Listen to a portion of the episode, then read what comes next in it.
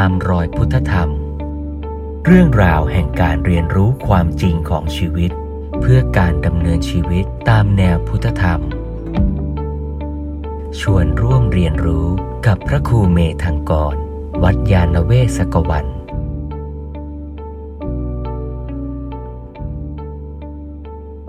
เพราะในวันนี้ก็จะชวนโยมมาดูตัวเป้าหมายคือตัวนิโรธหรือถ้าพูดในภาพกว้างออกไปก็คือเป้าหมายในการปฏิบัติในทางพระพุทธศาสนาว่าที่เราปฏิบัติศึกษาธรรมกันอยู่ทุกวันนี้เป้าหมายคืออะไรถ้าเราจะพูดว่าเป้าหมายคือการพ้นทุกข์ก็ถูกจะพูดว่าเป้าหมายคือการดับทุกข์ดับกิเลสก็ได้หรือจะพูดว่าเป้าหมายคือการมีความสุขสูงสุดอย่างที่เรียกว่านิพพานเป็นบรมสุขก็ถูกแต่ที่ว่าถูกเนี่ยต้องมาอธิบายกันให้ชัดเหมือนอย่างที่คุยกันมาคราวก่อนๆคือเอาคำง่ายๆที่เหมือนจะเข้าใจเนี่ยมาลองทบทวนมาลองซักถามกันเอาให้แน่ใจว่าเราเข้าใจกันถูกตรงถูกต้อง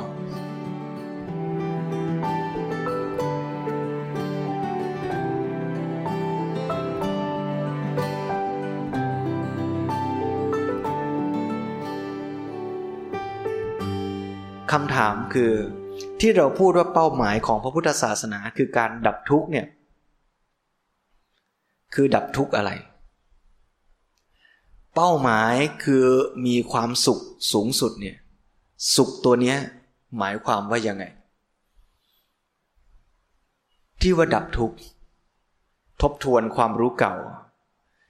ทุกข์ที่เราพูดกันมาเนี่ยอย่าสับสนปนกันนะมีทั้งทุกขเวทนามีทั้งทุกขังในไตรลักษณ์แล้วก็มีทุกขอริยสัจที่เราพูดว่าดับทุกข์เนี่ยคือทุกข์ตัวไหนถ้าว่าโดยตรงก็คือทุกขอริยสัจนะการปฏิบัติในทางพระพุทธศาสนาไม่ได้วิ่งหนีทุกขเวทนานะและที่บอกว่าสุขสูงสุดเนี่ยก็ไม่ใช่สุขเวทนานะเดี๋ยววันนี้จะได้แจกแจงต่อไปว่าสุขนั้นเนี่ยมันมีทั้งสุขที่ปรุงแต่งขึ้นตามอำนาจของเวทนาและสุขที่ไม่ได้อาศัยเวทนาซึ่งเป้าหมายในทางพระพุทธศาสนาที่สูงสุดนั้นไม่ใช่วิ่งเข้าหาหรือไม่ใช่เป้าหมายคือแม็กซิไมซ์สุขเวทนาถ้าเราแม็กซิไมซ์สุขเวทนาเราไม่ควรออกบวชเราควรจะเสพกินบริโภคให้เต็มที่จะได้มีสุขเวทนาเต็มที่แต่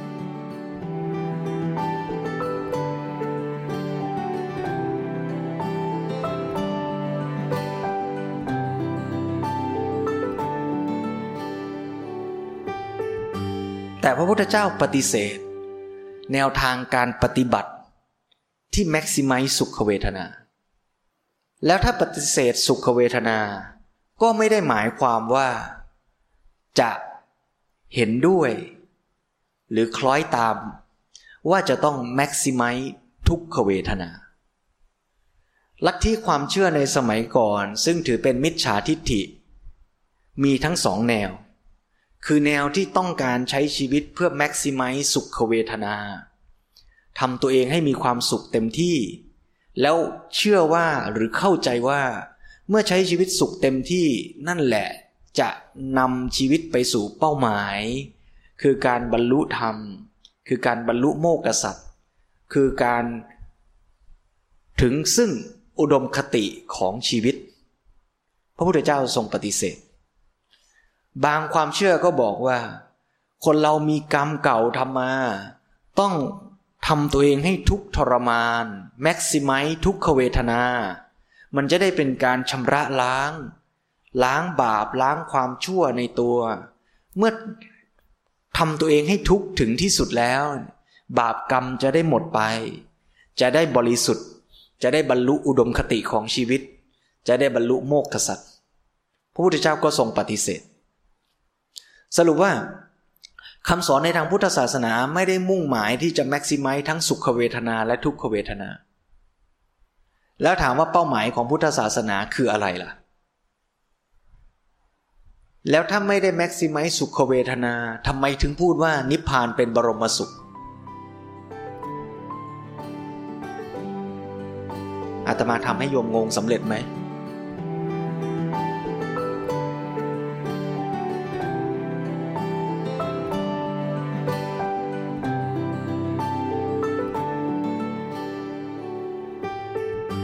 น่าจะสำเร็จนะเท่าที่ดูแล้วตกลงนิพพานเป็นบรมสุขจริงไหมและคำว่าบรมสุขแปลว่าแม็กซิไมซ์สุขเวทนาใช่ไหมประโยคไหนผิดอ่านิพพานเป็นบรมสุขใช่แต่สุขคำนี้ไม่ใช่สุขเวทนาทันไหมฮะแล้วที่ดับทุกข์ที่เป็นเป้าหมายของพระพุทธศาสนาก็ไม่ได้หมายถึงดับทุกขเวทนาโดยตรงเพราะฉะนั้นต้องแยกคำตรงนี้ให้ชัดก่อนสิ่งที่บอกว่านิพพานเป็นบรมสุขแสดงว่าสุขเนี่ยมีหลายแบบและมีแบบที่เป็นบรมสุขจริงๆซึ่งไม่ใช่สุขเวทนาทันไหมฮะนั่นแสดงว่าเป้าหมายของพุทธศาสนาคือทำให้ถึงซึ่งสภาวะหมดทุกอริยสัจแล้วสภาวะที่ไม่ทุกอริยสัจอีกเลยนั่นแหละอันนั้นน่ะคือสุขคือนิพพานเป็นสุขที่ไม่ใช่สุขเวทนาไม่ใช่สุขที่เกิดจากการปรุงแต่งไม่ใช่สุขที่เกิดจากการที่ตาเห็นรูปหูได้ยินเสียงลิ้นลิ้มรสเป็นต้นมันมีสุขอีกแบบหนึ่งเพราะฉะนั้นคำว่าบรมสุขเนี่ยไม่ได้พูดในแง่ของmaximize intensity ของความสุขเท่านั้นแต่กำลังพูดถึงการพัฒนาตัวคุณภาพคือประเภทของความสุขด้วยเพราะฉะนั้นแปลว่าการพัฒนาในทางพระพุทธศาสนาเนี่ยจะพูดว่าเป็นการพัฒนาความสุขก็ได้แต่ไม่ใช่การพัฒนาในเชิงปริมาณอย่างเดียวแต่ต้องเป็นการพัฒนาในเชิงคุณภาพเป็นสำคัญเพราะฉะนั้นเดี๋ยววันนี้เราจะคุยกันว่าหน้าตาของความสุขเนี่ยมันมีกี่แบบมันจะพัฒนาคุณภาพหรือชนิดของความสุขไปอย่างไร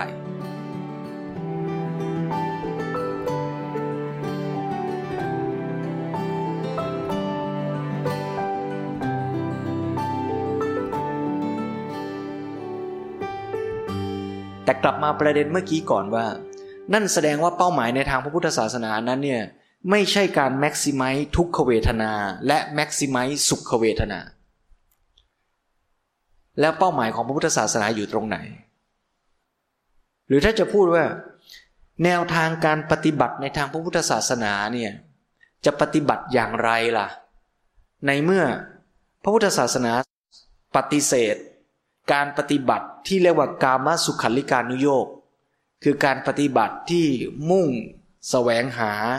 กามสุขคือสุขเวทนาแล้วก็ปฏิเสธอัตตกิลมัฏฐานุโยคคือการปฏิบัติที่ทรมานตนเองแม็กซิไมซ์ทุกขเวทนาแล้วเรียกการปฏิบัติในทางพระพุทธศาสนาว่ามัชฌิมาปฏิปทาคือทางสายกลางก็แสดงว่ากลางระหว่างสุขกับทุกข์แสดงว่าอยู่ตรงกลางระหว่างสุขเวทนากับทุกขเวทนาใช่ไหมแสดงว่าการปฏิบัติในทางพระพุทธศาสนาที่ถูกต้องต้องกลางๆไม่สุขไม่ทุกข์ถ้าเมื่อไหร่ปฏิบัติไปแล้วเกิดสุขเวทนาผิดถ้าเมื่อไหร่ปฏิบัติไปแล้วมีทุกข์เกิดขึ้นเจ็บขาปวดเข่าผิดไม่ใช่อ้าวแล้วทางสายกลางกลางยังไงคือสุขเกิดก็ได้ทุกข์เกิดก็ได้แต่ไม่ยึดมันคือแค่รู้เฉยๆแสดงว่าเป้าหมายของพุทธศาสนาคือสุขก็ได้ทุกข์ก็ได้แต่เราอย่าไปยึดมันงั้นเราไม่ต้องทำอะไรเราอยู่เฉยๆก็ไม่ใช่อีกเราทำตัวเป็นก้อนหินที่มีอะไรมากระทบแล้วสุขทุกข์เราก็วางมันเสียอย่าไป ยึดมันแค่นั้นเรียกว่าทางสายกลางอ้าวไม่ใช่อีกตกลงชาวพุทธต้องทำอะไรเนี่ยคำว่าทางสายกลางนี่ก็เป็นคำที่ชาวพุทธไทยเราเข้าใจยากนะคือหลวงพ่อสมเด็จก็เคยปรารภเรื่องนี้ว่า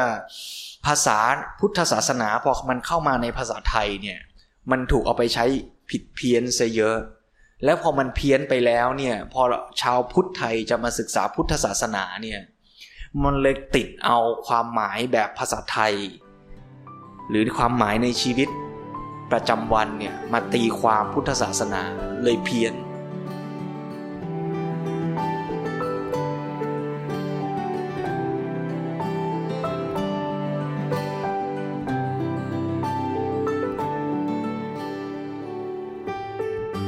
ย้ำอีกทีว่าทางสายกลางไม่ได้เป็น relative middle ไม่ได้เป็นกลางโดยสัมพัทธ์แต่มันเป็น absolute middle คือมันเป็นทางสายกลางที่ถูกต้องถูกตรง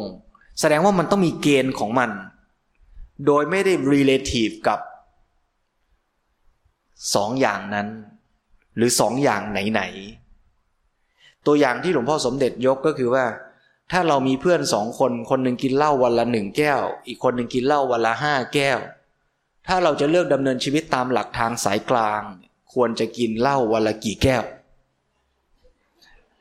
ถ้าคิดแบบ relative เนี่ยก็ต้องเอาหนึ่งบวกห้าแล้วหารสองต่อสามแก้วถูกไหมฮะแต่ไม่ใช่คำว่าทางสายกลางเนี่ยมันต้องมีเกณฑ์วินิจฉัยของมันเองแล้วตอบได้ว่าไม่กินเพราะฉะนั้นการที่ตอบว่าไม่กินเนี่ยมันตอบมาจากวิธีคิดอะไรอ่ะ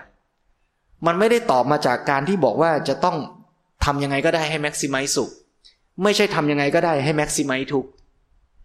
แต่ก็ไม่ใช่ว่าต้องอยู่ตรงกลางระหว่างสุขกับทุกข์แต่ถ้าเข้าใจหลักให้ชัดเนี่ยจะพบว่าจริงๆเกณฑ์วินิจฉัยของทางสายกลางเนี่ยมันคือทางดำเนินชีวิตที่เป็นไปโดยไม่ยึดเอาสุขหรือทุกข์เป็นที่ตั้งแต่เอาความถูกต้องเอากุศลเป็นที่ตั้งมันเปลี่ยนแกนในการคิดแทนที่จะพิจารณาตามสุขทุกข์ไม่ว่าจะแม็กซิมัยสุขหรือแม็กซิมัยทุกข์ก็ไม่ถูกทั้งคู่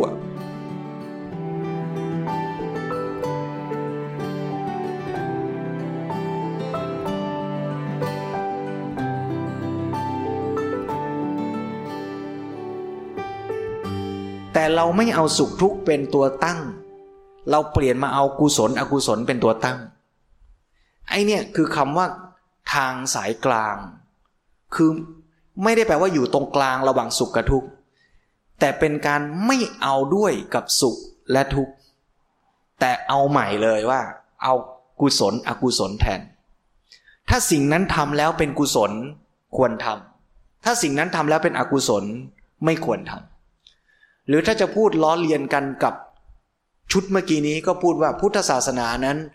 ไม่ทั้งแม็กซิมัยสุขและไม่ทั้งแม็กซิมัยทุกขเวทนาแต่แม็กซิมัยกุศลถูกไหมฮะเพราะฉะนั้นถ้าเราแม็กซิมัยกุศลเนี่ยเราเปลี่ยนแกนคิดเลยยกตัวอย่างเช่นเด็กคนหนึ่งที่ยังไม่ได้พัฒนาชีวิตเมื่อเขาจะเลือกกินอาหารเนี่ยเขาจะใช้เกณฑ์สุขทุกข์เป็นตัวตัดสินอะไรใส่ปากแล้วหวานหวานอร่อยก็กินถ้าใส่ปากแล้วขมขมไม่หวานไม่อร่อยไม่กินนี่เรียกว่าใช้สุขทุกข์เป็นตัวตัดสิน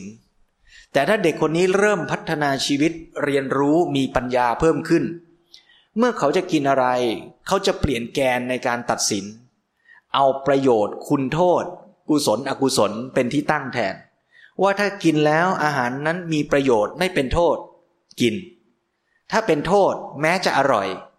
ไม่กินเพราะฉะนั้นการตัดสินใจที่อยู่บนฐานของปัญญาเนี่ยจะไม่ได้เอาสุขทุกข์ขเวทนา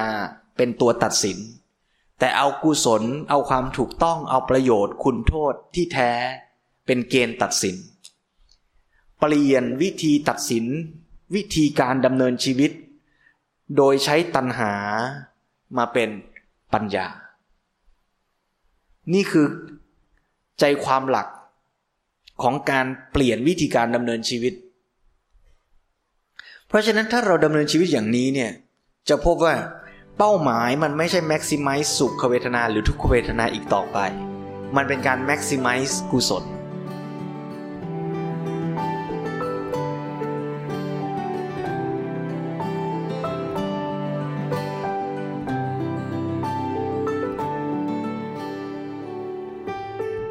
แต่บังเอิญว่าเมื่อเรา maximize กุศลเนี่ยในระหว่างที่กุศลมันเพิ่มขึ้นเพิ่มขึ้นเนี่ยปรากฏว่าสุขมันก็เพิ่มขึ้นด้วยแม้จะไม่ใช่เป้าหมายโดยตรงและสุขที่เพิ่มน่ะไม่ใช่สุขอย่างหยาบๆเหมือนเดิมเสียด้วยมันเป็นสุขที่เพิ่มทั้งในแง่ปริมาณและคุณภาพคือคุณภาพของความสุขก็ประณีตขึ้นด้วย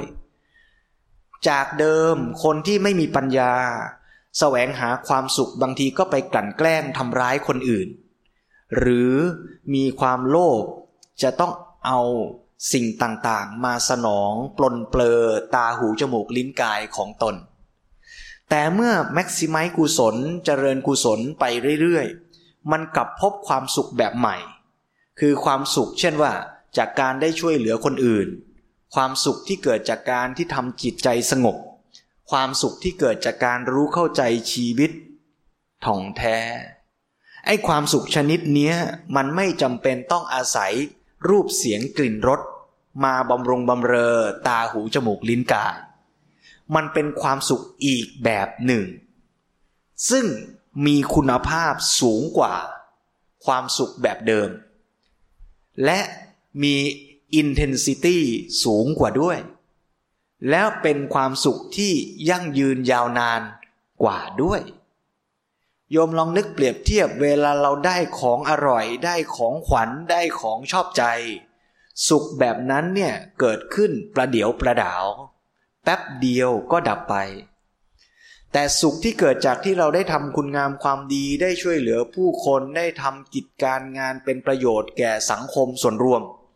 เรานึกถึงในภายหลังก็มักจะมีความสุขอิ่มเอมอยู่ได้ยาวนานนี่เป็นตัวอย่างให้เห็นว่า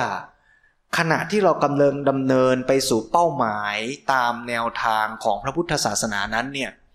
เราไม่ได้มุ่งหมายที่จะ maximize สุขนะเรามุ่งหมายจะ maximize กุศลแต่ผลพลอยได้มันได้ความสุขไปด้วยและสุขนั้นเนี่ยมันก็ดีกว่าประณีตกว่าสุขอย่างเดิมเสียอีกแ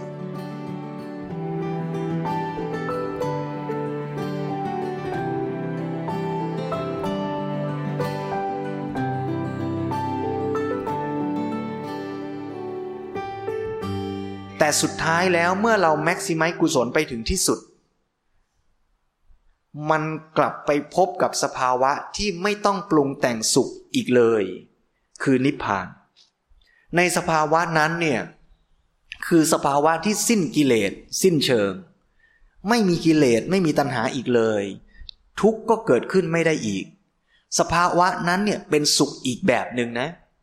เป็นสุขชนิดที่ไม่จำเป็นต้องอาศัยแม้แต่ความสุขจากความภาคภูมิใจในการทำความดีอะไรทั้งหลายแต่มันเป็นสุขชนิดที่ไม่มีทุกข์เกิดได้อีก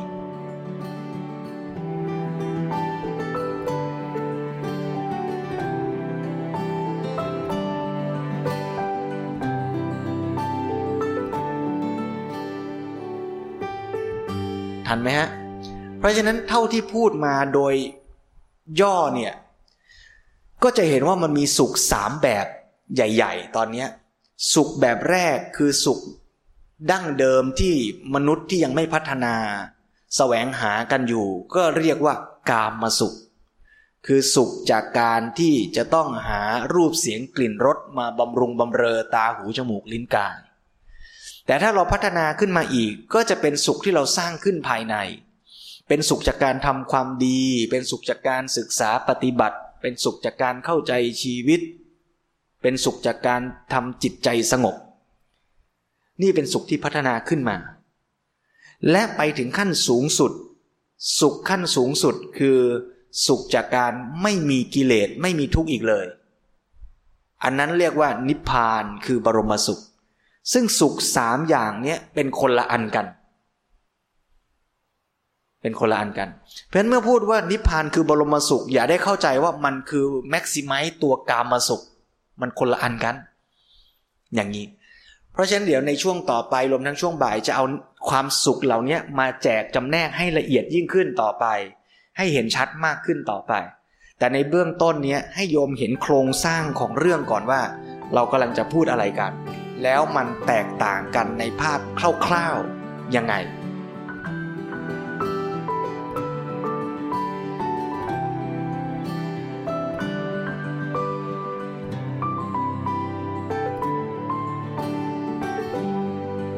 ตามรอยพุทธธรรมเรื่องราวแห่งการเรียนรู้ความจริงของชีวิตเพื่อการดำเนินชีวิตตามแนวพุทธธรรม